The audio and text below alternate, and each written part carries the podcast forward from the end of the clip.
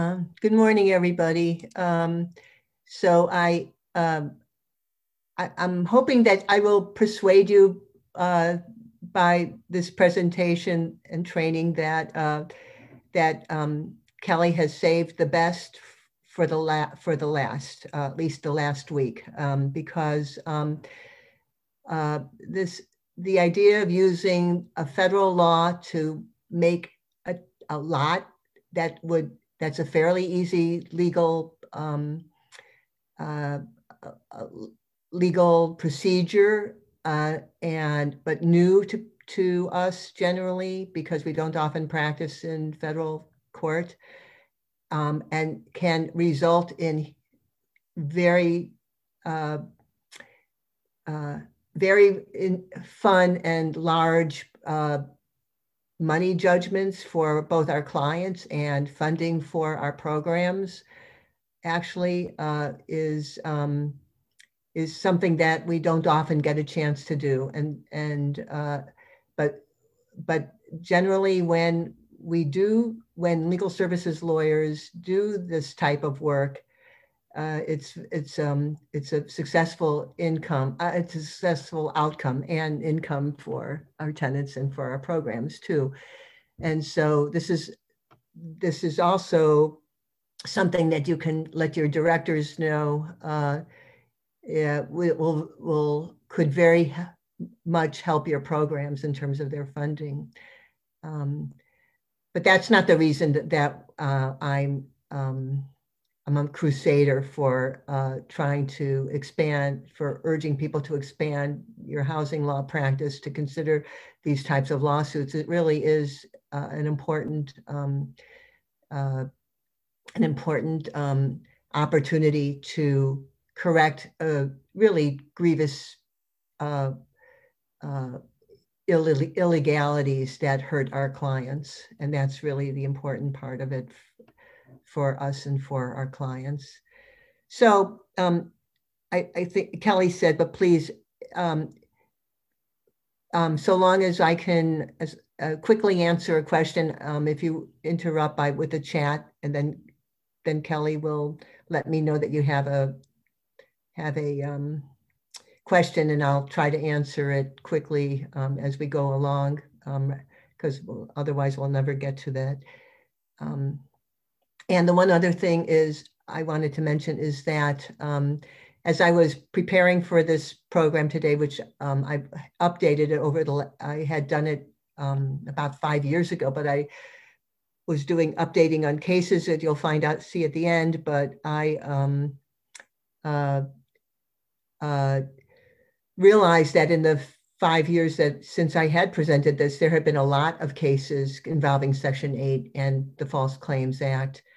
And many of those cases were uh, filed by the Legal Services Program in Nevada.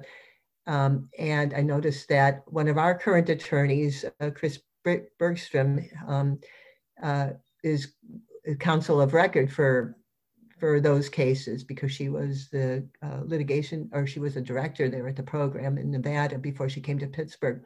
So she's on this call and uh, she uh, she indicated uh, that um, she would be more than willing to uh, jump in uh, and answer any questions as well or offer her sage advice and wisdom as I speak. So Chris, thank you. And please interrupt and Kelly will see you interrupting and then um, and then it would be great if you could add your own experiences and um, in anything I'm doing, saying wrong or, or not enough of. Okay, so we'll begin. So the, the purpose of, of uh, the, the, false, the Federal False Claims Act is, is to essentially encourage citizens to be tattletales. Tales. Uh, when um, uh, when this law was enacted, and it, the next slide will show is a long time ago, um, the government realized that the government cannot be uh, a police officer uh, for all of the people and companies and programs that it funds.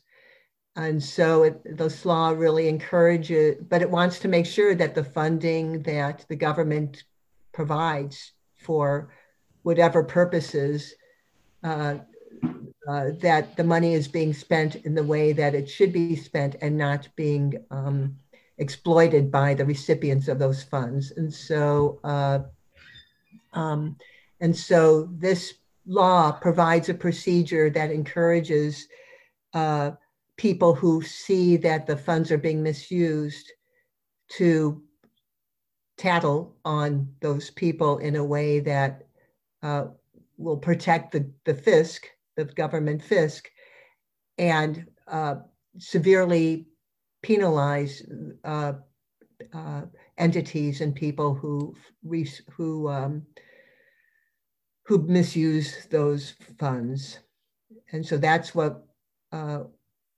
uh, legal services has learned to um, take advantage of in Section 8 side payment cases and other types, similar cases too.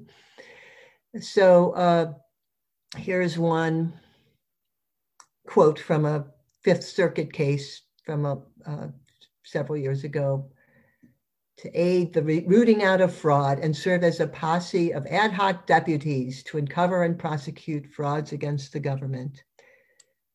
Um, the, the law was enacted in 1863 um, uh, uh, and it was proposed by President Lincoln and the government uh, and this Congress passed it then and it's been in effect for a very, very long time with some um, a few amendments which have been we'll mention as we as we go along since then, but not a lot uh, of amendments. It's um, the law. Um, I mean, I, I, think that people probably have heard about how uh, Medicare uh, Medicare has the use of Medicare funds has been um, the subject of many uh, Fair False Claims Act cases for unscrupulous uh, medical providers who make claims against uh, to the government for um, fraudulent uh, medical services that are claimed to have been provided. Uh, and uh, and the law has expanded to cover far beyond that. And a couple years ago in Allegheny County, there was a, a very, very large lawsuit filed against um, uh, I can't remember the name, but it was a, a, a company that um, offered loans to a private company that offered private school loans to uh, students.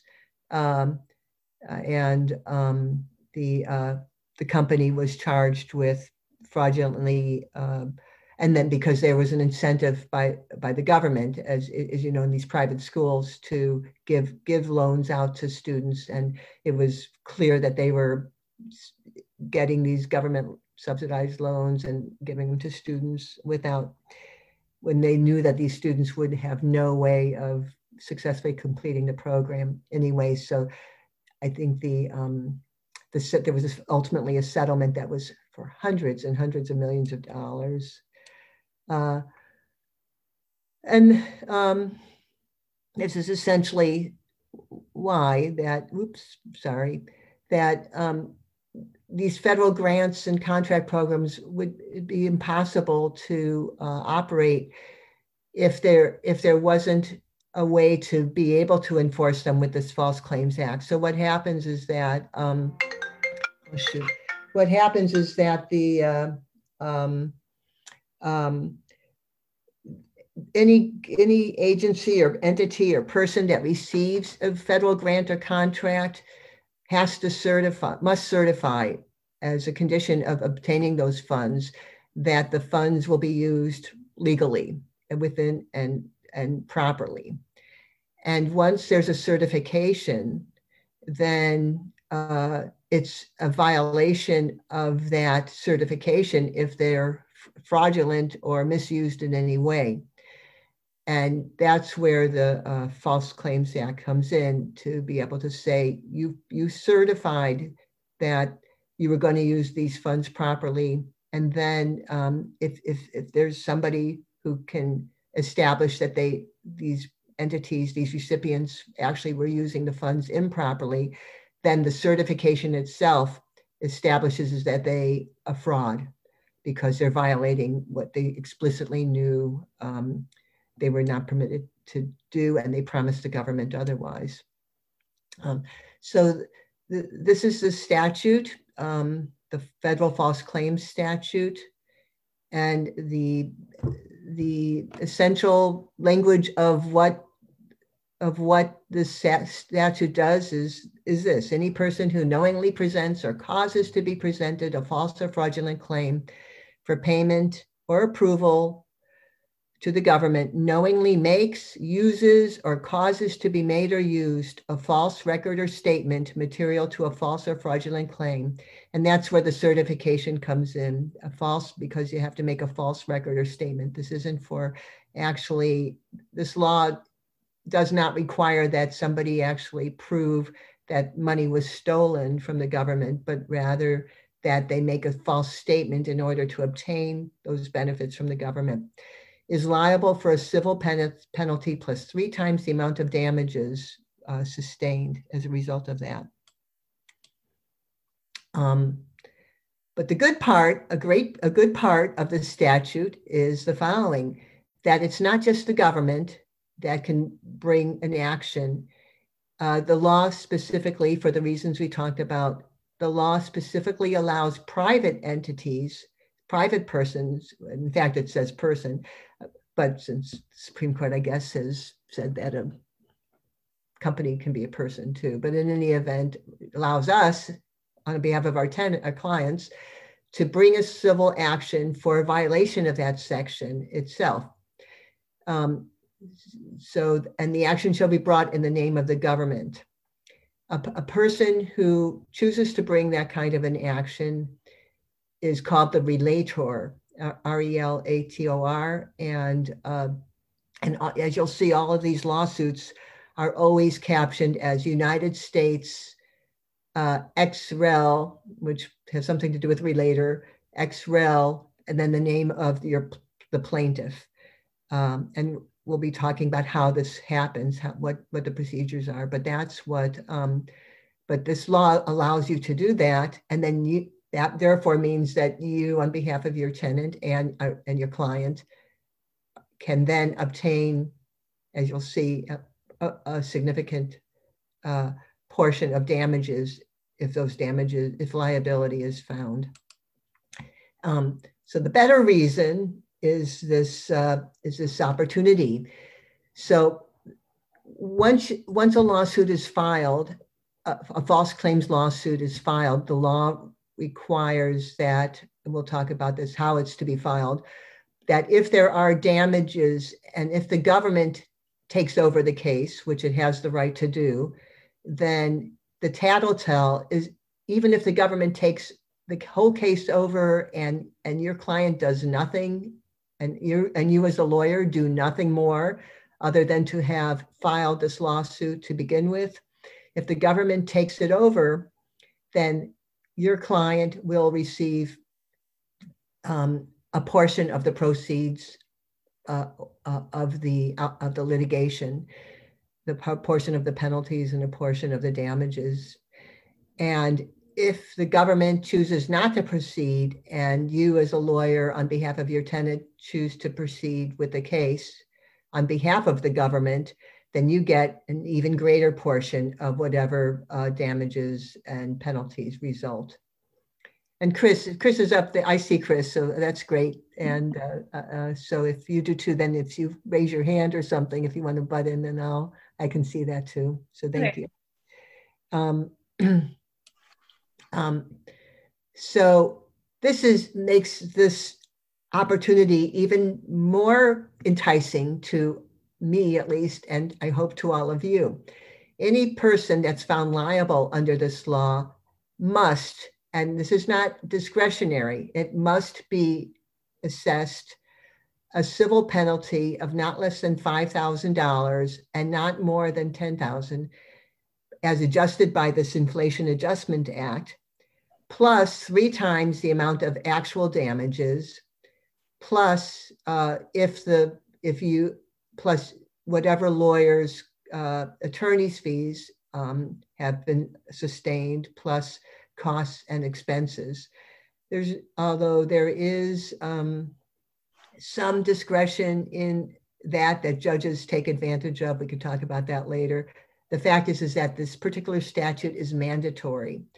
That if there is a liability, then uh, then these penalties must be imposed against the defendant. Uh, that's a lot of money, and we'll just talk about why it is particularly with Section Eight. Yeah. I just want to say, um, when we started doing these in Nevada, we started filing around 2015, 2016. And by the time I left in, in 2019, we had gotten um, judgments or settlements totaling over $500,000 for the oh we did. Um, either because we settled and got some money or the, the court awarded us a judgment. So it, it's, Eileen's not joking when she says there, there's some money there. Um, yeah, it's, it's incredible. Uh, I, well, we'll talk, yeah, that's, um, but that's even be- better news, which happened since I last had a case in court, which uh, there was an amendment to this particular law that allows for the government agencies to uh, increase those statutes in every single federal law, which allows for statutory penalties. It mandates actually that the heads of the agency shall adjust those monetary penalties um, for inflation so that the five to ten thousand dollars which i had to uh, which my poor clients were limited to when i was representing when i had my two cases that i did. Um, they're far greater now the amounts of money those amounts of those statutory penalties. And if you can see here uh, the range now for these stat mandatory statutory penalties, the minimum penalty now is $11,665 per violation, and the maximum penalty is $23,331 per violation. That's now, that started a couple months ago. So uh, it's, it's like unbelievably lucrative uh, for um, for those tattletale ten, uh, those tattletale um, relators, including if if you have the opportunity to to litigate, it's for your your tenants. Um, assuming that, of course, that the uh, defendant has the funds to pay those judgments. Um, so the, the two, this, this is just to indicate that there were two major uh, major amendments to the uh, Federal Cl- False Claims Act over the years, but there's not not but but Congress still has uh, has uh, ensured that these uh, that this law is is um, is uh, encourages people to do the tattletelling. And the most recent law uh, in 20, 2009, as it indicates, that, that came about to expand the scope of the law and to make it easier for uh, to uh, uh, t- tell. Uh, actually, the law actually expands the rights of whistleblowers to protections if they do tattle on the agency. Um, but it was done really because of the uh, the mortgage crisis that happened uh, in 2008 and you know, remained with us for several years and still does but um, and does now for different ways, of course. But in any event, um, these two laws, uh, I mean, these amendments were really to expand and make it easier for litig- for litigation by by relators, which is kind of shocking that it's that there was a law that makes it easier for private citizens to possibly earn a lot of money. But of course, the, the benefit for the government is that the government is not wasting a lot of money if, if in fact they can stop that uh, waste.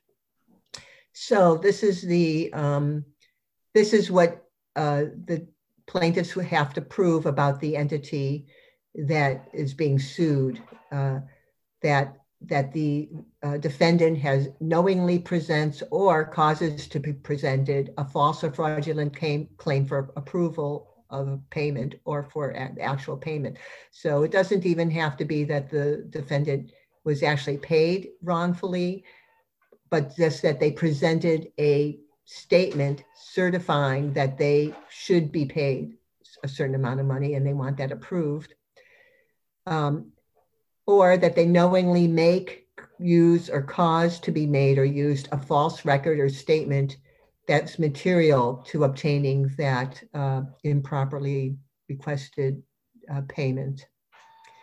Um, and again, the, the knowing and, and glee was expanded in 2009 to make it a broader um, application that either the, the defendant has actual knowledge of the information or acts in a deliberate ign- ignorance of the truth or falsity of the information. So it doesn't, so the scienter um, doesn't have to be uh, actual knowledge, but that they, but that the defendant would act in, deliberate ignorance of the truth or falsity, or acts in reckless disregard of the truth or falsity of the information. And specifically, um, the law now provides, this is one of the newer um, the newer uh, amendments, it does specifically, the law does not require proof of a specific intent. Um, Chris, did you want to answer? I was going to say, when, when we did these cases, this was always the landlord's main defense. Um, they almost never denied um, taking the payments. They would just say they didn't know they weren't allowed to charge them or they didn't know it was a program violation. Um, and of course, in, in, almost every case, the judge said, you know, no, you signed the contract. The terms were very clear. You can't claim you didn't know. Um, but I would say this is, um, if you're going to do these lawsuits, you, you do want to make sure um, before you file, because the, the, few cases we had where this was an issue, um, someone at the housing authority had told the landlord it was okay. Um, we, we had a case that we had to, to settle for, for $6,500 instead of the 65,000 we'd asked for um, because one of the lower level caseworkers had told the landlord that they could charge pool fees.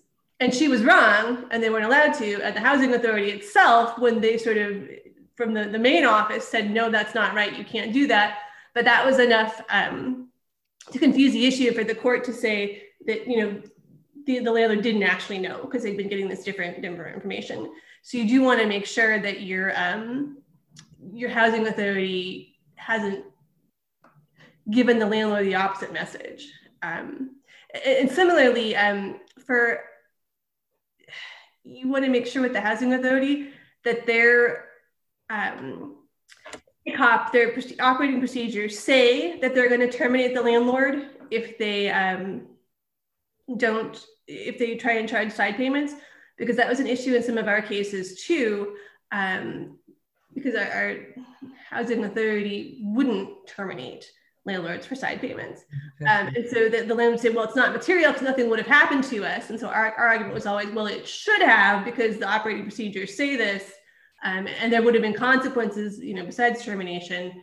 Um, you would have had to pay back some of that money. There, there would have been issues. Um, and we usually were able to, to get by on that. Um, so that's just something you want to look out for when you're sort of filing this and considering what to do. Does your housing authority actually terminate people for this? Would they, and have they been giving out the wrong information to landlords? Because the caseworkers don't always know what a side payment is. I mean, they know, you know, a straight up extra rent, but if someone calls it HOA fees or pool fees or, you know, um, whatever their whatever name they're going to come up with it, non-rent operating costs is another one that we saw um, they may not know that that's a side payment. So it's just something you want to check before you file. Yeah, good points. We'll keep going. Uh, okay, so this, so what, when does a defendant make a, a claim that was uh, fraudulent in the eyes of your client, the relator? uh, in the context of Section 8, but any any plaintiff and what is a claim? And, and again, it's a more expansive, this also was a term that was expanded to make it easier to prove wrong wrongdoing. Means any request or demand, whether under a contract or otherwise, for money or property, and whether or not the United States has title to that money or property, that is one presented to an officer, employer, or agent of the United States, or has been made to a contractor or other recipient grantee if the money is to be, I said, spent, spent or used on the government's behalf. Um, and if the and if the United States one provides or has provided any portion of the money requested or demanded to the uh, defendant, or two has agreed to reimburse the contractor grantee, and this is this was expanded also to include contractors in 2009. So it's not just government agencies or or specific grantees, but if the grantee, for instance, were to subcontract, that also is, is a uh, money to that subcontractor is a um, a claim that is covered by the act. Um, there is so what are the procedures for instituting a lawsuit uh, by a private party? Um, and um, like like our clients. One there are some cautions to be uh, to have to observe.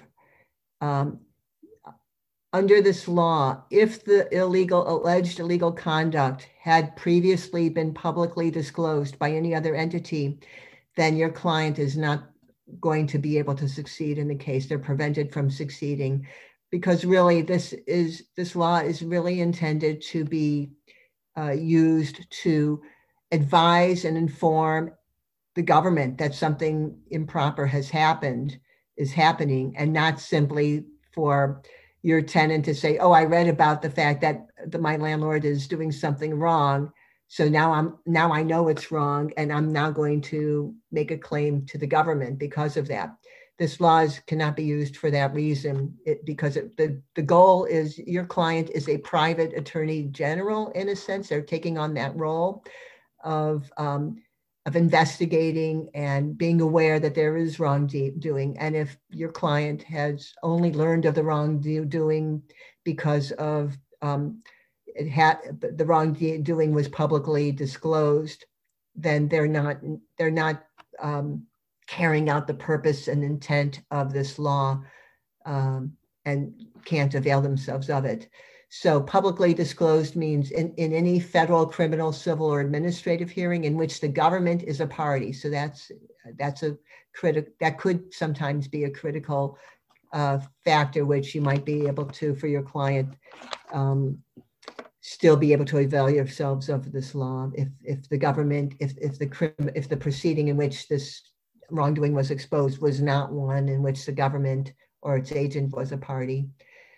Uh, if there was uh, some sort of investigation by um, a Congress or by the GAO or any other federal agency about the issue that you're um, you're complaining about, or if it was publicized in the news, um, there is a caveat to that, though, unless the action is brought by the attorney general and your client is the person bringing the action is an original source of the information.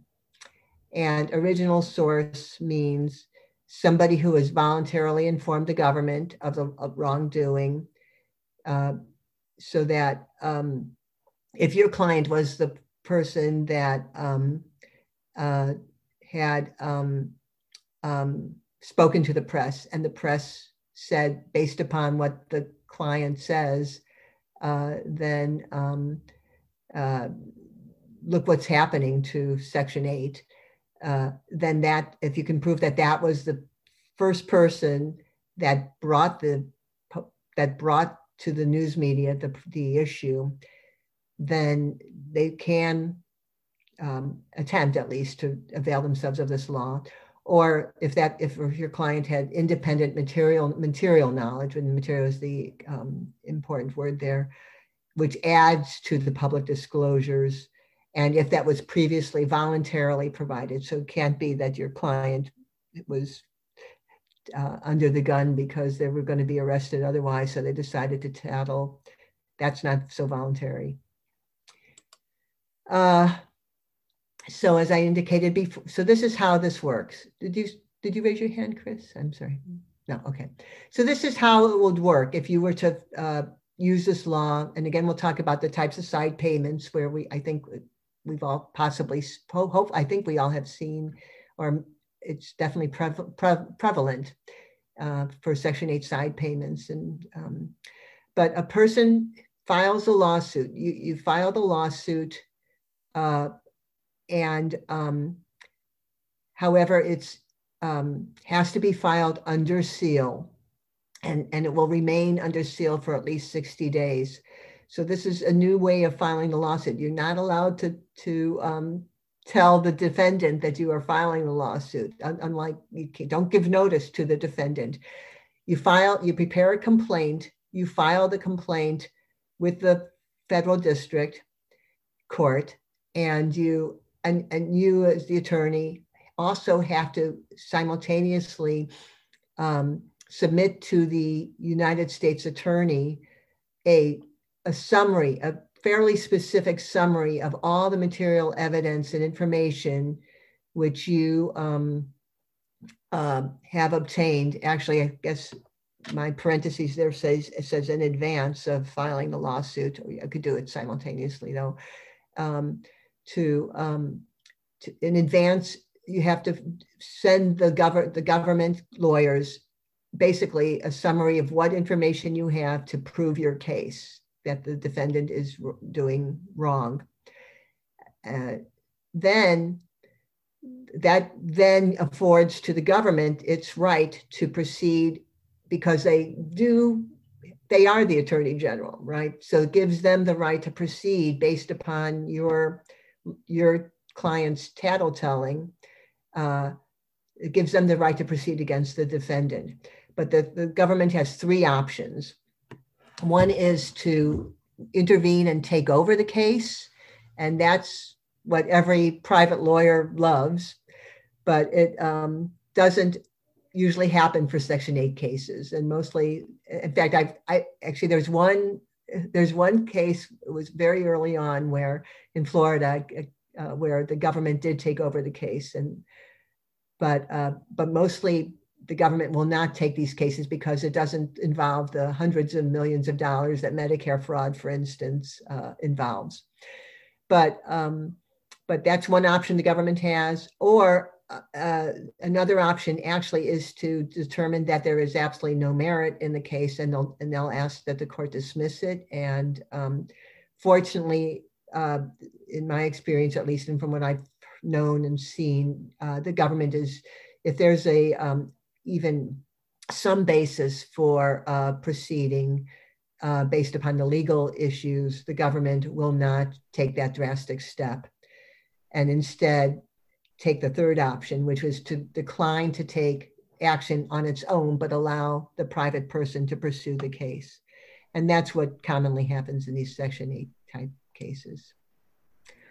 Um, so. I would just say you might need to be prepared to do some education with your AUSA. And when we started doing this in Nevada, we had to sort of explain what it was we were doing because he'd obviously never heard of a Section 8 tenant filing the False Claims Act. Yeah. Um, so that then they'll be sort of more supportive if they know what's going on. We were lucky our AUSA loved these cases because as far as he was concerned, this was free money with no work. So I figured that. Very supportive um, and even helped us with settlement negotiations sometimes. And um, even in one case that I had where my, my client died halfway through, um, we dismissed the case and he refiled because there was some fairly substantial. Oh.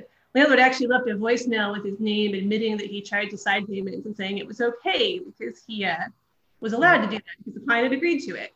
Um, what a great gift. Helpful. Uh, but so the AUSA was like, well, if I have an admission on tape that he did this illegally, I'm just going to file on my own. So um, getting the AUSA on your side, that's worth sort of taking some time to work with them and tell them kind of what you're doing, assuming they're interested. It's terrific. Another another reason to think about a week from now. Mm-hmm. Um, statute of limitations is actually statutorily prescribed and it's pretty large. Six so you can sue for damages for six years after the date on which the violation occurred. Lots of people don't know that um, the facts to know that they're you know that the, the impropriety has occurred. So it's three days three years after the date where the material facts are known or should have been known by the official charged with the responsibility. But so that even uh, expands, if you can make this argument, expands to up to 10 years after the um, after the violation occurred, whichever occurs last. Um, and so in my experience, I, Chris, maybe you can tell me otherwise, but in my experience, when I have filed the cases under seal, as, as a previous slide indicated, it's just, there's, you have to wait at least 60 days and the government is required to, under the law, to make its decision within 60 days. But but no, because um, the government will take takes its time. And in fact, both of my case, the two cases I've litigated, the government would always file uh, motions to extend the time that we have to investigate. And it's been even more than a year before they make their decision. We never had any that lasted that long. Um, um, and I think once um, once Troy, our AUSA, once he kind of got the gist of it, they tended to come back a lot quicker. Although I know by the time I left in 2018, he was telling us he had to send it back to the DC and, and get it from DOJ. He couldn't sort of authorize stuff on his own anymore. Um, so that might be causing a delay now. But, but mm-hmm. normally, before that, he, he, was pretty quick once he understood what we were doing. But the first couple times, it definitely took more than 60 days. Another reason to consider a week from now as well, or five yeah. number of days it is from now because those DOJ, those A, AUSAs are um, will be reappointed. Uh, yes, if it, I can't, I'm not going to emphasize overly emphasize how important what Chris says is that a lot of what will happen in your case depends upon how sympathetic your uh, uh assistant U.S. attorney is to your this case. Um, also, um, the, the tattletale, the relator, has to be um, uh, the first person to file the case against the particular defendant, or they're not entitled to any recovery at all. Um, and um, so, also in keeping with the spirit and the intent of the law, and no public disclosure. And the other, the final uh, caution is that the relator is not permitted to discuss the case with anybody at all, neither you nor your client, um, except you can to your colleagues. But um, but um, uh, the, the court can dismiss the case if there has been pub if if the if you if the situation has been made public by the relator or to or even by the relator's attorney if if it's become publicly known because obviously it would interfere with the government's investigation otherwise.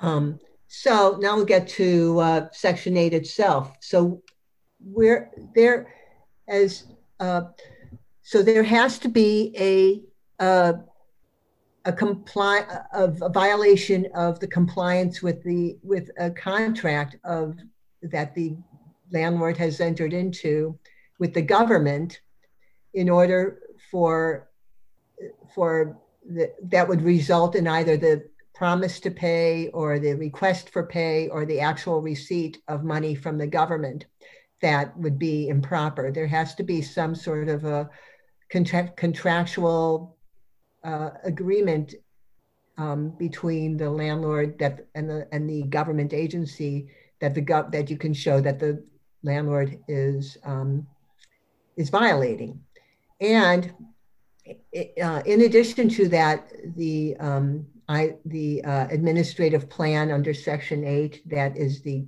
uh, annual uh, uh, uh, the annual publication by the housing authorities of what the, their responsibilities and their administrative um, obligations are to running the housing, the Section 8 program. Um, there are there are definitely regulations that and and and and, the HAP contract itself and, and and other and other documents that we'll get to on the next slide, which establish that commitment between the landlord and the housing authority. I'm sure you all are aware. Uh, hopefully, the uh, section nine, this particular regulation is quite explicit, right? The total of rent paid by the tenant plus the housing assistance payment cannot be more than the rent to the owner that the housing authority, of course, establishes. Uh, all of our tenants get those notices that say that the rent to owner is $800 a month. The tenant's portion is $100 a month, and, and the owner will be receiving $700 a month from Housing Authority. And that regulation also requires that if the owner gets any excess payment from any entity, including the tenant, they must re- the owner must return any excess to the housing authority. That's explicit, and this provides um, valid reason to argue that the uh, that there's been an improper and illegal side payment if the landlord receives more than that amount of money that the, uh, is pre- prescribed by the housing authority. Similarly, uh, the owner may not demand or accept any rent payment at all from the tenant in excess of this maximum and must immediately return any excess payment to the tenant. Same thing. And uh, whenever we litigate, whenever I litigate these issues, I um, always uh, ask, and if my tenant, my client hardly ever has, but we we have to look at the HAP contract itself, the Housing Assistance Payment Contract. Um, although Part C is the addendum, as um, if if you don't if you don't, I'm presuming that uh, you all understand you know the mechanics and the and the requirements of participation in the Section 8 program and and are hopefully familiar with the tenancy addendum.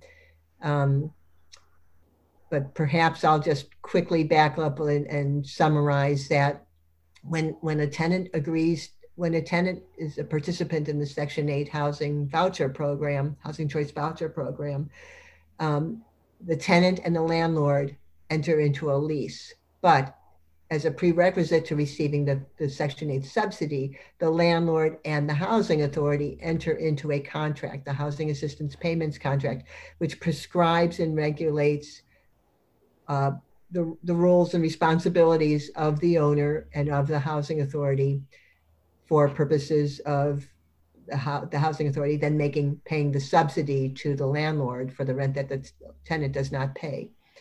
So this housing assistance payment contract has three parts to it, and part C is the tenancy addendum, which is explicitly a third-party beneficiary uh, parts uh, part of the contract which explicitly says that uh, tenants have the right to sue or defend for violations of any part of that tenancy addendum. And that tenancy addendum must be incorporated into whatever private lease has been entered into between the landlord and the tenant. So Part C always is part of that lease. And explicitly in that HAP contract, Part C is the following The owner may not charge or accept from the family or any other source any payment for rent of the unit in addition to the rent to owner, which is the rent obligation that the housing authority determines the tenant must pay. Um, rent to owner includes all housing services, maintenance, utilities, and appliances to, to be provided and paid by the owner in accordance with the lease. So this is this language is critical because then we're going to see how um, it's these side payments, these illegal side payments, could can be much more than just an extra amount of money um, over and above the, the rent that we pay. Eileen, I'm sorry, this is Kelly. If I could just interrupt, I'm going to launch the first of the two CLE polls.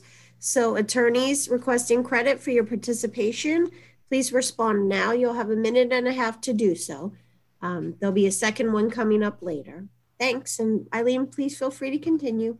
Okay. And um, Kelly, I, if you made, did you make Chris a co-host? Uh, I did. Uh-huh. Okay. So she won't, we aren't able to do that. So if you could just remember to, um, give Chris the credit also for being the co-host on this. Oh, absolutely. Uh, I've already noted it. great. Thank you. Thanks. Okay. I, I, I, I like to get the perk as well as everybody else of our CLE.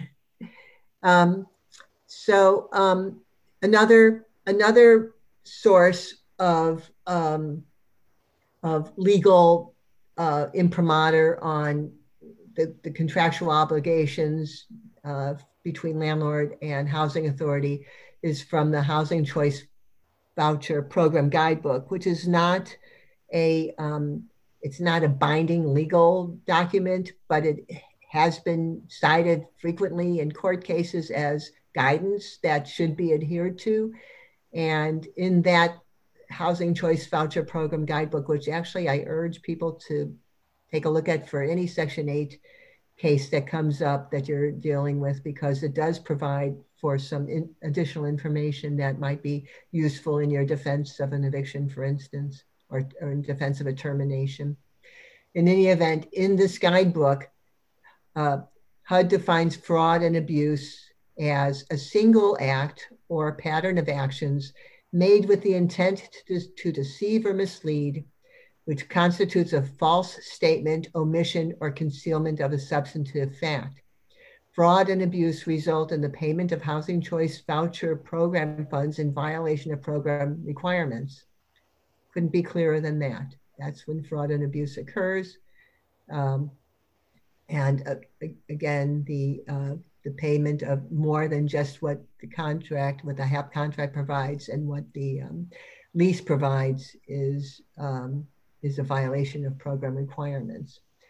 Um, and uh, again, in the in the guidebook, it provides that an owner landlord's collection of extra or side payments of money in excess of the tenant portion share of rent constitutes fraud and abuse explicitly. And there's also uh, HUD issued a um, in the Federal Register a fraud alert, which outlines generally to um, this is an old it's an old fraud alert, alert, but it's never been it's still in effect. That essentially explains to the housing authorities that um, they should watch out for landlords which who uh, who who uh, are demanding money beyond that um, rent to owner payment because that will constitute fraud as far as the housing authority and HUD is, are concerned. Uh, so when you also, oh, so when you plead your case, um, then um, uh, that's what um, that's what the um, these are the the documents which you can you can allege in your complaint that gives your client uh, the legal right to assert that a um, um, that there's been fraud or abuse because of the side payments. I didn't put in this. I didn't put in the in this um, slideshow uh, the fact that there's also, and I I I should have. I, I think I'll do that to fix it up. But there's a there is uh, a, a, provision in Part C of the tenancy addendum, uh, I mean, Part C of the HAP contract, there is a specific provision in that addendum that states that, or else it's in Part, it could be in Part B now, I don't remember, maybe Chris, you do, but either in Part B or Part C, there's a specific provision that that pro- provides that by signing this HAP contract, the um, uh, the landlord agrees that ev- that every uh, payment made to the landlord is a certification constitutes a certification by the landlord that the money it's the landlord is receiving uh, complies with program requirements. And that, that pardon me? I think that is part c. Okay part c. So that's so that's a critical a part of the um, of the uh, analysis as well. That if you remember from back at the beginning of the slideshow, it talks about the, the fraudulent certifications to the government. So every time, so when the when the um, when the housing authority sends out its monthly payments to the landlord, and the landlord um, receives those monthly payments and doesn't return them, and if it can be shown that those monthly payments are um, um, are uh, being received and the government and the landlord is still taking extra money from the land from the tenant, then that is a then that's a fraudulent certification that the landlord is um, that the landlord is complying with these program requirements, and that provision actually should also be uh, alleged in the um, in your lawsuit as well. Um, so any, I'm going to go on and discuss some of these cases that have been um, uh, published uh, over the last several years. But are there any? Nobody has any questions about? There's one question. Um, someone asked if filing a UDAP claim in the eviction proceedings and asking for treble damages affects the right to the action? Yeah, very good question. I'll, I'll, I'll answer it. Um, uh, I'll answer it later because I have a little, because I have uh, for half an hour to go and I want to uh, uh, do it in the context of the, of the, um, of the case where this issue comes up, which happened to be my case. Um, and one of my cases. Um, so well, I promise we'll get to it. Okay, so I have created a list of every of what I think is every single case that has been um, that there has been some sort of a published opinion on, even even if they're not, you know, published. Some of these are unreported cases, but every one has been published on. You can do, find them in the Lexis or Westlaw search. Uh, sit, what happened is that um, in the next slide, I think it's um, in the very first case that in that some genius from legal services uh, raised this issue of an illegal side payment constituting a false claim was in 1993 from Michigan, and that's the you'll that's the very last case I have cited on this list. Um, but that's where it started. A, a, legal services lawyer was creative and um, and daring enough to to uh, file a lawsuit for exactly this type of a case, and the, the court in Michigan um, determined as uh, as precedent, as national precedent that yes, this um, this this type of behavior on the part of a landlord does constitute um, a false claim that's um, that's punishable and uh, and um, by the False Claims Act, um, and that's covered by the False Claims Act.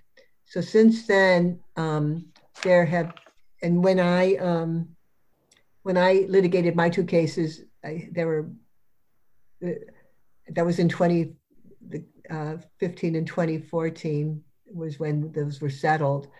Uh, none of these cases on this slide had been um, had been published. Um, one thing you can see uh, is that um, uh, most of these cases don't make it to the circuit court. This one case, which I'll mention in a couple of minutes, did in a um, in a underlying issue actually, but um, uh, but what happens is that most of these cases either except for the Nevada cases, which uh, you were very brave because, but most of these cases are um, involve defending motions for dismissal uh, under the, the motion to dismiss rule of 12b6 in federal court. But um, but what happens is that when pretty uniformly the courts if the, if the pleading is um, is sufficient by you, uh, most of these courts, based upon that 1993 case and then the subsequent cases, have denied the motions to dismiss. And when, or at least in some major role part, they deny them. But when they do deny them, that's when the landlords are very much incentivized to settle the cases.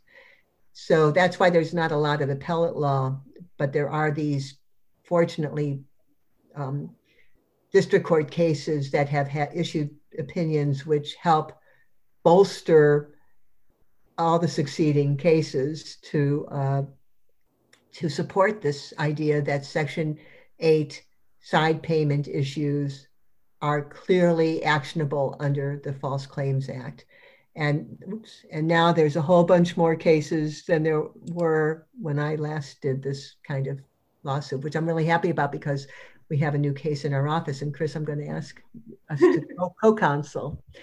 Um, but um, anyway, so actually the most recent, this most, I've just put the data in, in this case because this is just hot off the press. This was a, you know, a month ago, uh, well, two months ago almost now, but less than two months ago. Um, um, and this is the most recent case that I found published. Um, and uh, it, that involves Section 8. And that case um, was actually a, a, a, more of a, this case, this Jenkins case is more of a kind of a unique case as far as I can tell, but it's also very creative and it could give us more ammunition for trying to uh, litigate this type of a case because I, this is really a different type of case than just the illegal side than, than a, an illegal side payment case.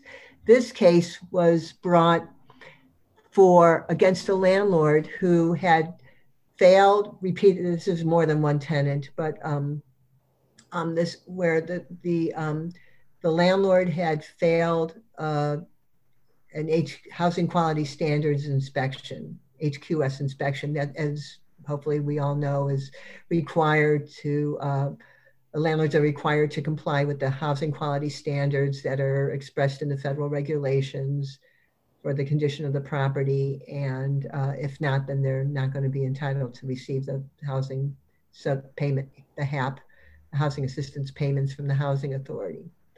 And, uh, but in this case, the landlord the inspection occurred and the landlord failed. And the allegations of the complaint were that the, um, the landlord, after the failure, made only decorative, superficial repairs to the property, uh, not to, because it didn't want to spend the money to actually rectify the uh, problems of the uh, that caused the failure of inspection, but only to uh, do sufficient um, beautifi- beautifying, I suppose, of the of the property in order to somehow get the con- convince the housing authority that the um, ins- that the uh, place should pass inspection, and uh, and the allegations in this lawsuit were not that they actually that the landlord actually um, received the money um, although, of course, um, uh, I guess the land, as you know, the, the landlords are given enough, uh, sometime three months, sometimes a month, maybe longer, to be able to make proper repairs in order to pass inspection. But this, but this particular landlord was re-inspected and again failed. And uh, I guess the housing, the, the housing authority inspectors were not bribed like sometimes i know they are or you know corrupted whatever but regardless they did fail again. So this wasn't a case where um, the landlord actually had ever received uh, the funds after being told that they better make the repairs and then they didn't properly make the repairs. But even so, the the um, the court uh, um, the court uh, denied a motion to dismiss this case based upon um, the uh, certification of the landlord that they understood that this was the uh, this was the requirement of participation in the program was to keep the place maintained in compliance with the housing quality standards and the landlord had deliberately failed to do that and expected to continue and did con, um, continue to receive those housing assistance payments uh, while um, while expressing, saying, come, come back housing. You know, the, the landlord has to call the, contact the housing authority, said, I made the repairs, please come and re-inspect. And, so this is a pretty unique, this is a unique uh, case as, um, as far as I know, at least published in our research um, programs. But it's new and uh, and we'll see what happens with this. But it, but we all are we all have experience, I'm sure. Those of us who've had experience with Section Eight cases where the landlords, where our tenants tell us that the landlords didn't really make the repair, like the leaking ceiling, and all the landlord does is put a new um, false ceiling up, but doesn't really fix the ceiling, fix the roof or what, something like that. So, but that this is pretty unique. All the other cases really do involve um, uh, mostly some sort of payments which are not, um, which were not provided for, not permitted by the HAP contract. Um, uh, so this, uh, the next case, Ellis, uh, um, was actually a, um, there was a summary judgment. Um, I think this was a Nevada case. Yeah. Yeah. I maybe, do you know anything more about this? But this is, this was newly issued too. Work on this one as much. Um, I just remember that the landlord was pro se, which is why it went up to the Ninth Circuit. She, she went to the Ninth Circuit, so she just didn't want to accept the law, and that's why she kept appealing. Landlord, yeah. Yeah, this was pro se, and the judge granted summary judgment on behalf of the plaintiff. This was a, a the landlord admitted to having demanded and received. Um, Thought it was okay. thought it was okay, and uh, and so summary judgment was granted to the plaintiff for hundreds of like more than a hundred thousand dollars of damages, and uh, and my she the defendant appealed to the circuit, and the circuit court said actually wrote an opinion, not just summary, not just summarily affirming, but uh, explaining why uh, the landlord was wrong and kept maintained those damages uh, that, that, award against the landlord. Um, Carmichael, uh, there's two cases there and down here. Um, the same case uh, because this case, this is something which is interesting about um, um, federal law, which I encountered in the cases I had done, is that um, in this in this case, the landlord, the landlord in this case, it was a, a failure to pay uh, a, a, standard um, extra side payment issue. Um, the um, and a default judgment was entered for a ton of money also and we'll i'm going to explain a little bit about the what damages you can get um, but a ton of money and it was a default judgment. A year later, landlord comes back to court to uh, ask to vacate that default judgment. Now it's in, it's unlike state law. The opportunity for a defendant to try to vacate a def- default judgment is much broader. It's more lax, and actually that happened in my case with one of my cases. The landlord had neglected to respond to um, my uh, the lawsuit and I, you know, and so eventually I gave, you have to give certain notice that you're going to get a default judgment. The landlord in, in neglected to do what it was required to do by that notice. And I then obtained a default judgment in, in my case. But the landlord then got a lawyer and um, acted pretty promptly after that. And even though it would never have flown in state court, the default judgment in one of my cases was then opened and we had to then proceed with the litigation. Um, so that's just something to be aware of. It's not over when you think it might be over um, always, but in this case it was. It was the court did not um, did not grant uh, the motion to vacate the uh, default judgment. Uh, this so this was this is also one of your cases, Chris, where um, uh, this there was a, a uh, an opinion issued in a in a case where the um, court, the federal court, was actually ruling on the motion for um, uh, to grant IFP status, because under federal rules we don't get the there's not the same automatic if you get represented by legal services rule, although that helps, but it um, it um, um, the the judge has a duty to um, to evaluate at least the prima facie merits of the case. So in this case, the judge did grant IFP status, but I, it's it's it's a helpful case because it's 2019, and it um, and it does a somewhat of a decent review of these other case, the precedent, these other cases upon which uh, the court relied to say yes, it seems clear by the complaint that uh, that there's a meritorious um, cause of action here. Uh, Kelly, this is 2018. Um, so this involved um, two allegations of fraud one being the extra side payments, um, but also in this case in, in California there, and it may be in some of your area um, counties as well, the um, the uh, uh, there was a rule in California, a law in California that requires that an occupancy permit be um, obtained, uh, which have would which involve showing that the place was habitable also, uh, and that you know the number of people that are being rented to doesn't exceed the number of bedrooms or whatever it is, whatever those rules were for occupancy permits. Um, every renter, every owner in in California has to obtain a an occupancy permit, and um, because the HAP contract requires also that a landlord certify as part of its um, uh, the requirements for being part of the Section 8 program, they have to certify that all federal and state laws have been complied with for the rental of the property. And in this case, the landlord signed that, and it was found out that there was no, um, that the landlord had never obtained an occupancy permit. So, uh, so not only was there the additional uh, side payment, but also the, the, lot, the fraud concerning the occupancy permit.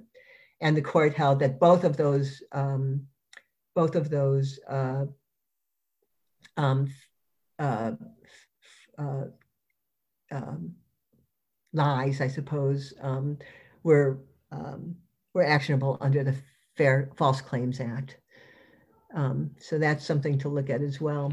And also, that's an interesting, in light of the fact that there was some discussion recently um, on the list serve on our plan list serve about does the um, does the failure of a landlord in general to get a uh, an occupancy permit that's required uh, constitute an affirmative defense against the tenant being evicted and um, the law's not great on that. Um, although uh, um, I see, I, I, forget who it was that um, maybe the person who's on the list uh, who did the case on the listserv is on here, but uh, she um, she was able to she successfully defended for claim damages as a result of not um, the tenant had already vacated in that case. But it's an it's a hard I think it's a difficult issue, challenging issue in state court, but it can be used uh, to claim a False Claims Act uh, liability if the if you have Section 8 tenant facing that issue.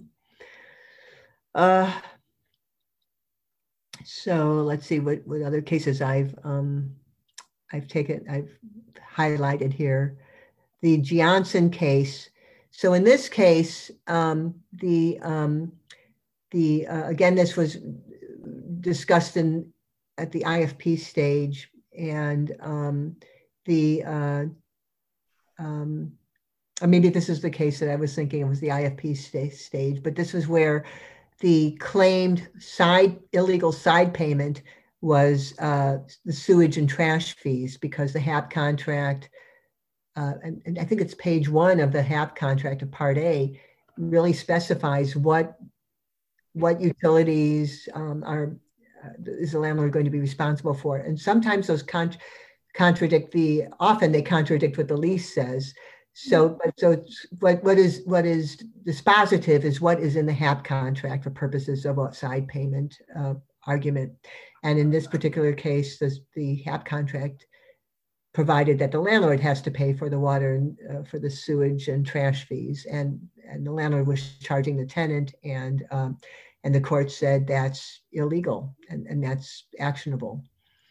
Um, Almost all of our cases, um, the extra payments were never called rent. They were HOA fees, pool maintenance fees, um, sewer and trash, a lot of sewer and trash or other utilities, um, which sometimes, of course, like they were charging way more than the utilities because they really were rent, but they almost never called it rent. Um, I think I had one one or two cases where the landlord actually signed a deal with the um, tenant saying, um, by the way, you're going to pay this extra rent money because you know the housing authority won't get my full amount, and they actually put that in writing and signed it, which was helpful. Uh, and they called it rent. But other than that, it almost always was, was something that sort of um, landscaping fees, HOA fees, pool fees, uh, sewer and sewer and water. Yeah, And I think I flagged those cases. This this one uh, from California, this Terry case, was an allegations that uh, charging for a washing machine and dryer fee and renter's insurance and covered parking fees. So that that case, it was not um, the, the the court held because actually that what they analyzed here in this case what constitutes rent for purposes of violating uh, the certification, the housing authority certification. And the court here held that washing machine and dryer was definitely considered to be rent fees for those things because it was mandatory. Um, I believe they also said that for renter's insurance, that the landlord had um, was mandating that the person uh, obtain renter's insurance, and uh, um, and so because that wasn't in the HAP contract, or that therefore it was an illegal side payment to require that, even though the money I guess the money was actually going to the insurance company in that case. I'm not sure.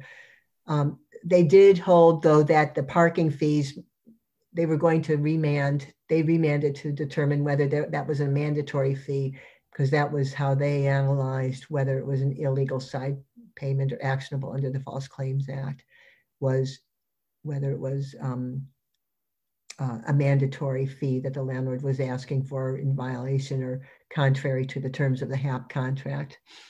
Um, so this this case, Doe and Gormley, that case involved a um, uh, not not a standard Section Eight tenant, but a somebody under uh, the uh, HOPWA program, the Housing Opportunities for People with AIDS program, which is also a, a, a subsection of Section 8. So it's not just standard Section 8 tenants that are entitled to these uh, laws to pr proceed with the lawsuits.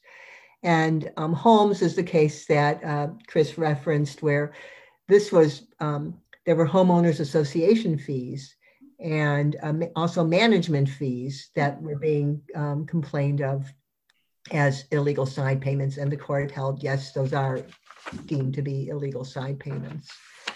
And that was too because she didn't actually pay the HOA fees for most oh. of the that we claimed as violations. Um, but because they tried to evict her on it, the, you know, the court didn't give us a problem about saying that that actually was still another fraudulent act, even though she never actually paid it. So it cut down her direct damages, but they still held that each month was a, a fraudulent act. Wow, that's awesome. Yeah, so this, so I'll, I'll, just go for for a few more because I, I don't have too much more time. But the Mathis one, I thought this is also your case. You are the your office is the queen, is the king of, of these cases, really. Payments case when yes. the caseworker so, told them when we did discovery, the caseworker told them it was okay. Oh, okay. But on the other hand, but on the other hand, the court held that uh, even a a pool, a, a, a payment for being able to use the swimming pool in the complex would be considered a, um, a, a, violation if it's not in the uh, contract, in the lease or the HAP payment. So I guess the court eventually said, well, there was justifiable reliance on the housing authority, but we, we didn't get it. We settled before the court oh. could because it was pretty clear that it was not going to go well. So. Oh, okay. But still, I, I just even in pool payments. So uh, I mean, check those documents. They had to pay it, or they would get evicted. So it was still a side payment. Right. So that was a kind of a fun case, I think, except when you realized it wasn't going to go well. That wasn't so fun. So, um, uh, so these these two cases are mine, Salvador and Fleming and, and uh, Richards, and Salvador this was the case where now I will answer that one question that somebody posed. So the, the case came up um, first, of course, as, as is often the case, as an eviction case. And uh, so my client had proof. She really had lots of proof that was blatant that she had been paying these side payments and didn't realize it, um, that it was improper um, for, for a few years.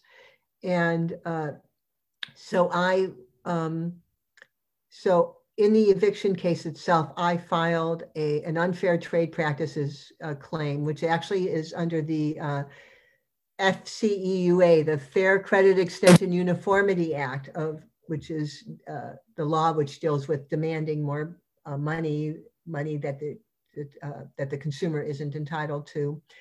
Um, but that is deemed violations of the FCEUA is are considered to be violations of the Unfair Trade Practices Act, which thereby gives tenants, uh, consumers, the right to sue individual uh, in private actions.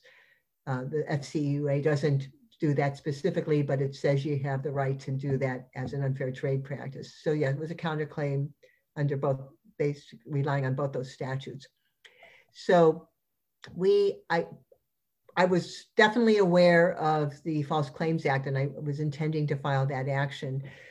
In we finally settled this case. Uh, actually, um, and in the settlement, um, I forget if my client got any money uh, under the false under the UCC claim, but she didn't have to pay any money, and she had moved out by then, um, so I didn't have to worry about eviction. And but I was aware that I wanted to make the claim for under this law, so I expressly put in our settlement agreement that this does not waive any rights that the tenant may have to other remedies down the road or something like that. And I was very grateful I did do that because um, in this lawsuit in the federal court, um, one of the the, ground, the grounds for motion to dismiss by the landlord was that uh, I had waived my that there was claim preclusion um, because I had not asserted because even though I had filed a counterclaim um, in the uh, state court, I didn't assert a violation of the False Claims Act in the state court. But as I briefed and as the court held, that's not a valid argument to make for many reasons, but one, in, including the fact that the False Claims Act, it's your your client is not really the plaintiff. It's the government that's the plaintiff. And so there can there was not issue preclusion because it's really the government's action, not my client's action and therefore there was no claim um, preclusion. Um, and there were case, there's some case law on this, which um, actually this was, you know, every lawyer's uh, dream where the other side relies on a case for the opposite proposition. And all I did was find a case that expressly overruled the case that they were relying on. So that mm-hmm. was fun. Um, but anyway, there's this. So I, I, think my last, the next slide, I, I, hope I did this, but if not, I'm going to talk just very briefly about, yes, I did, about the leverage and why, however, I learned from this case in my settlement negotiations that um, it probably makes more sense not to assert an unfair trade practices claim in the state court proceedings, even if you, even if you want to argue that the defendant shouldn't owe any money, there's no compulsory counterclaim law in Pennsylvania. And my advice to anybody would be instead, if you're going to be doing a False Claims Act case, raise this type of a, an unfair trade practice as a supplemental jurisdiction um, claim in the federal case. And I'll explain why in a couple minutes.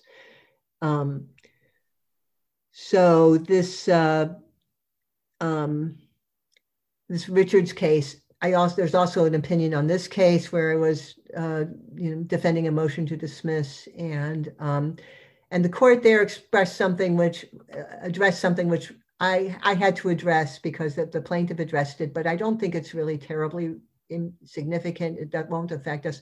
But there are two different types of um, certifications that a landlord can be accused of and actionable under this law. One, and it's been a common law um, evolution of what these are. One is an implicit, an implied false certification, and one is an express false certification. Um, but in any event, in this particular case, the judge wrote that actually this type of a case involves both. So it doesn't really matter whether it's a false express or implied false certification. But if that comes up, you can take a look at that case and it will help you. Um, let's see. And uh, the Sutton case, this is one of the newer cases also, uh, the older, one of the original cases, um, where in this case, it was the extra payments for, for landscape maintenance. And again, it was a necessary condition of the lease, but not the HAP contract. And so, um, so the court held that that was a violation and actionable under the False Claims Act. Um, so these are the cases. You can use this as a handy dandy through October of 2020 uh, horn book for you all. Um, so some final thoughts. Uh, this thing about leverage, um, as I explained, is that this this consideration of leverage.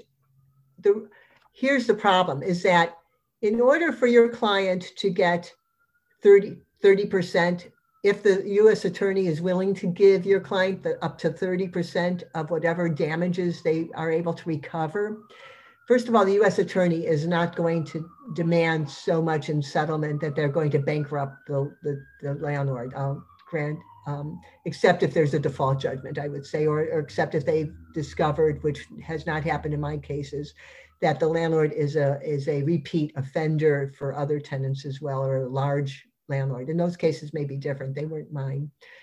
Um, so the landlord, the U.S. attorney in, in settlement was, there was no way they were going to demand all of the money that they otherwise would be entitled to had we litigated the case.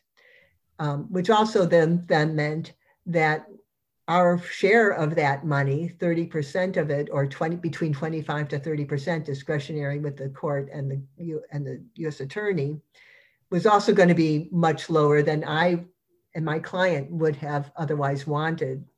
And so, uh, and we didn't get huge um, damages like you did, Chris, which uh, now you're inspiring me to be a little bit more aggressive, but a lot more aggressive. But, but what the U.S. attorney suggested, and so what um, I did instead is, I mean, that's why I think if you put in what happens is if you put in a, an unfair trade practices claim, which also allows for attorney's fees in and treble damages in your um, in your federal case, then what the U.S. attorney was much more willing to do was say, okay, we're going to settle the case as damages under the unfair trade practices, thereby giving the private litigant a lot more money than they would have had they gotten the same amount of money under the Fair Claims Act, where we would have only gotten 30% of the, the recovery.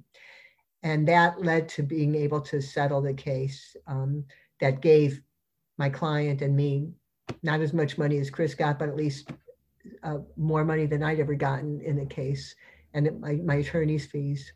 Yeah, we didn't get the clients that. That was just our total for the, the judgment. No no, I know, but still. and um, made my director pretty happy that year too. So I, um, um, so that's why there's a good reason to to be able to have that leverage to be able to get more money for your client in, in a settlement than um, than just simply relying on a false claims case where the U.S. in settlement the U.S. attorney would have to take 70% or between 75 and 70%. And um, also, the US attorney still has, they get to decide, it, uh, they get to approve a settlement. So they do have leverage over you and your and what you would want. And I was, you have to be concerned that if the US attorney is not willing to go for the big bucks, that you either, you better, you better try to accommodate with the US attorney because they have the final say they had to get permission from the Department of Justice um, to, uh, you know, the biggies in Washington, so to settle. And there are a couple other um, state common law claims you can make. Um, unjust enrichment, which was one that uh, I think I said at the bottom of the other page. This is this is this is not reported this case, but this is the one of the original cases, and this was taken on by the Florida U.S. Attorney and um, and they were and they got some and the money there was an unjust enrichment claim in that case and you could plead that i don't know if you've pleaded that in your cases chris but and also common law fraud and here oops oops sorry uh, recapping what the different side payments can be now there's under federal, most of the circuits have argued that a separate rule of procedure, Rule 9B, that you have to plead fraud or mistake with particularity um, um, is required in these cases because you're essentially pleading fraud.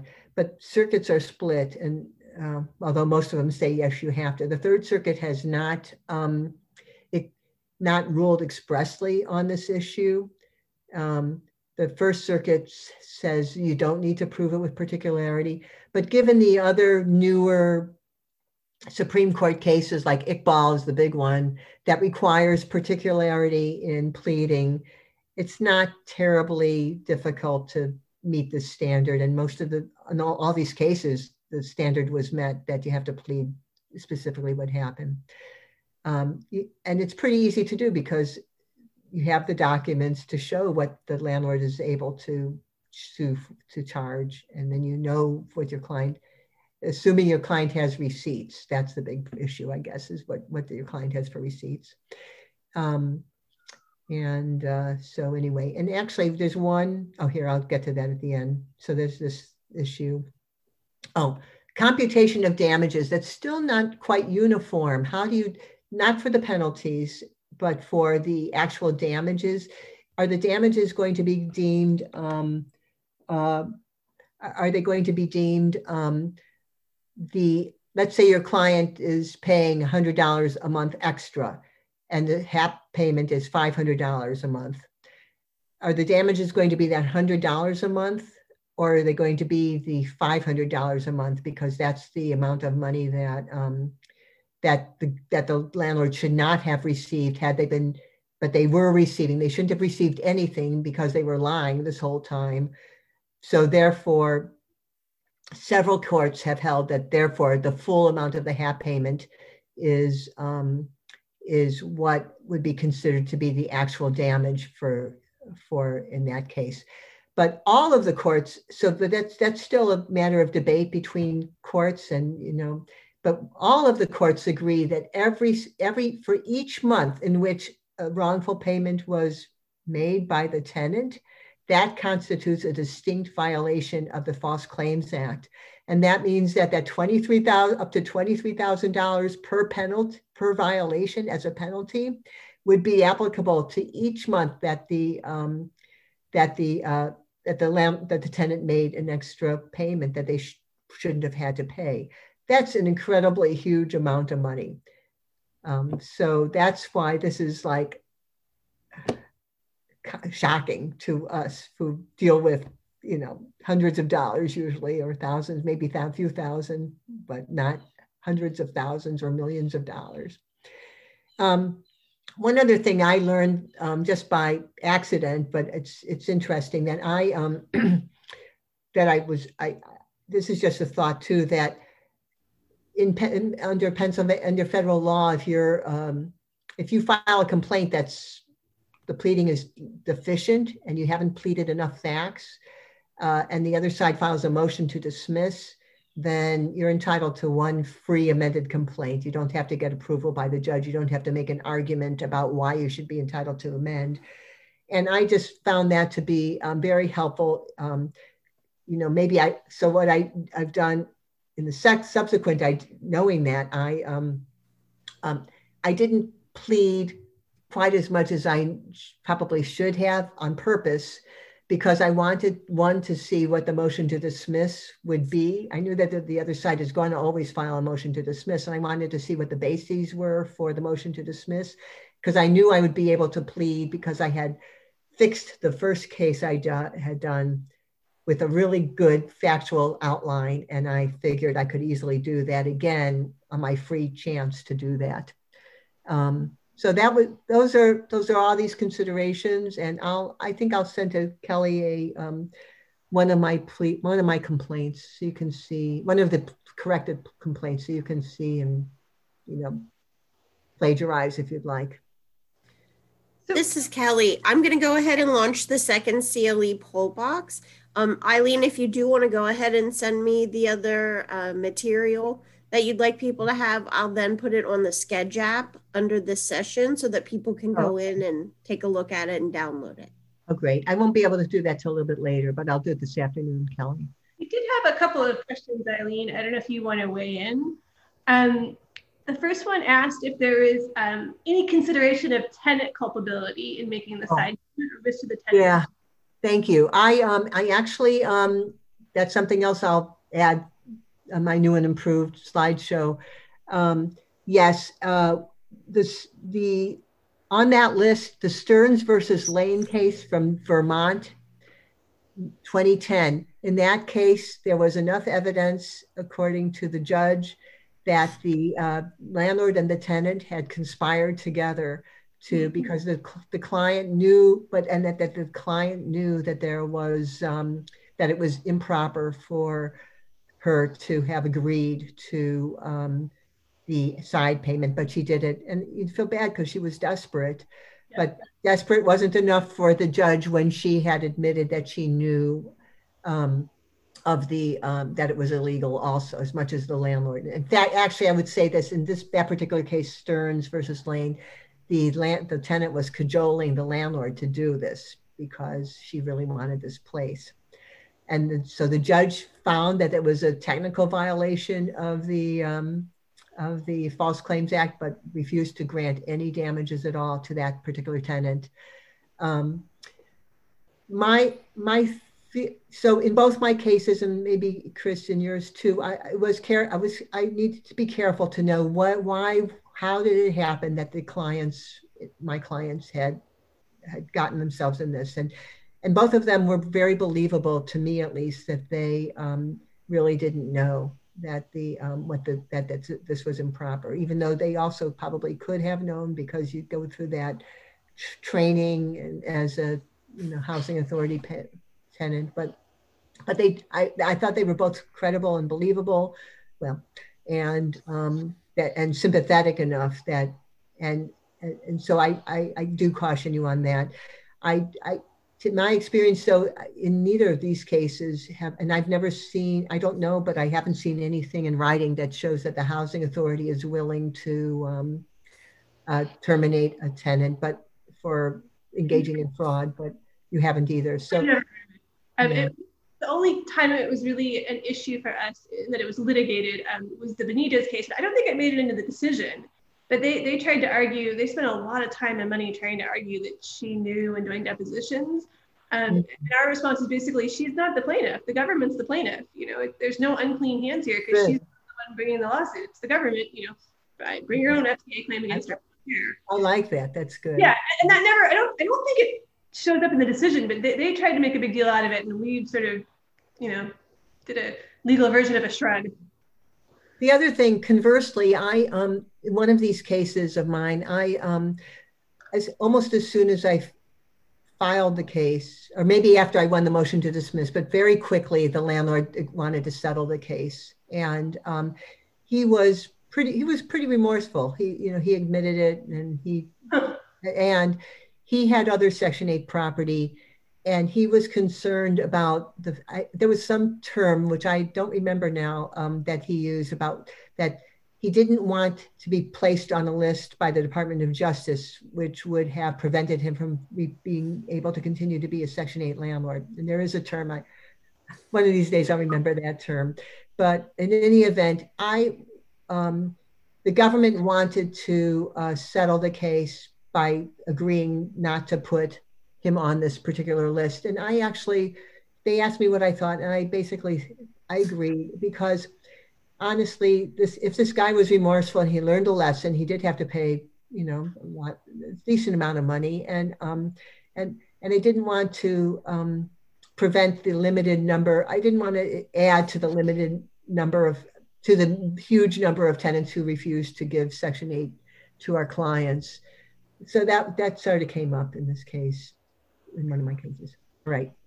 Other question we had, and I'll see if you have a different opinion than me on this, is um, whether side payments, if side payments have included washing, drying machines, does that include coin-op machines? And I would say no, because you can choose to use those or not, and it's not mentioned in the HAP contract. Although on the other hand, the housing authority does set the rent based on the amenities, so I think I think I would agree. It would be very difficult to to prove to convince a judge that it would be considered a, an illegal payment. Yeah. Um, yeah. Okay.